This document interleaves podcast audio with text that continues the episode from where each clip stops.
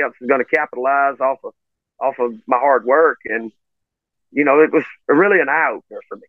Um, you know, I, I I'd said then that I was going to go back to doing what I really loved, and I was going to have fun, and that Yeah. was training really good dogs and selling really good dogs to people that that didn't know what they were, or and sell them for a fair, honest price.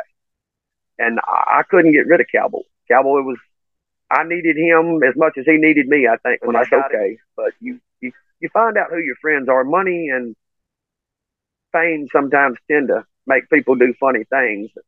They forget who brung them, who danced with them, who got Yeah. them there, and that's why I got that dog. That's why I'm I'm still today. I'm a lifelong friends with Josh Park. Um, between Josh and those two dogs, they got me where I am today. Those three dogs, Rain, um, they got me where I am today, and I'm going to be as, as loyal to the people that got me there and the animals that got me there um, as they were to me. I And- think that's just a, I think that's a really big part of winning. And, And John, it wouldn't have mattered what I'd had to pay for him. I would have bought him anyway. Uh, but just in my opinion, you know, the man charged me, you know, four figures for him and they gave a couple thousand bucks for him, but that's neither here nor there.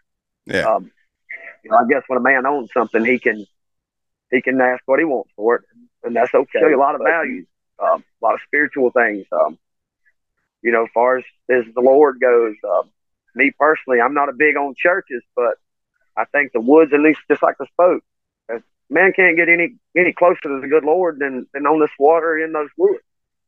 You can read it in a book and you can hear what a preacher tells you, but it brings a new meaning to things when you go out there and you see it to yourself.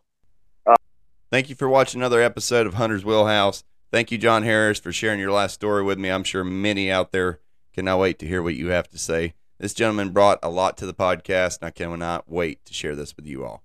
Y'all take care. God bless, and we'll see you down the road.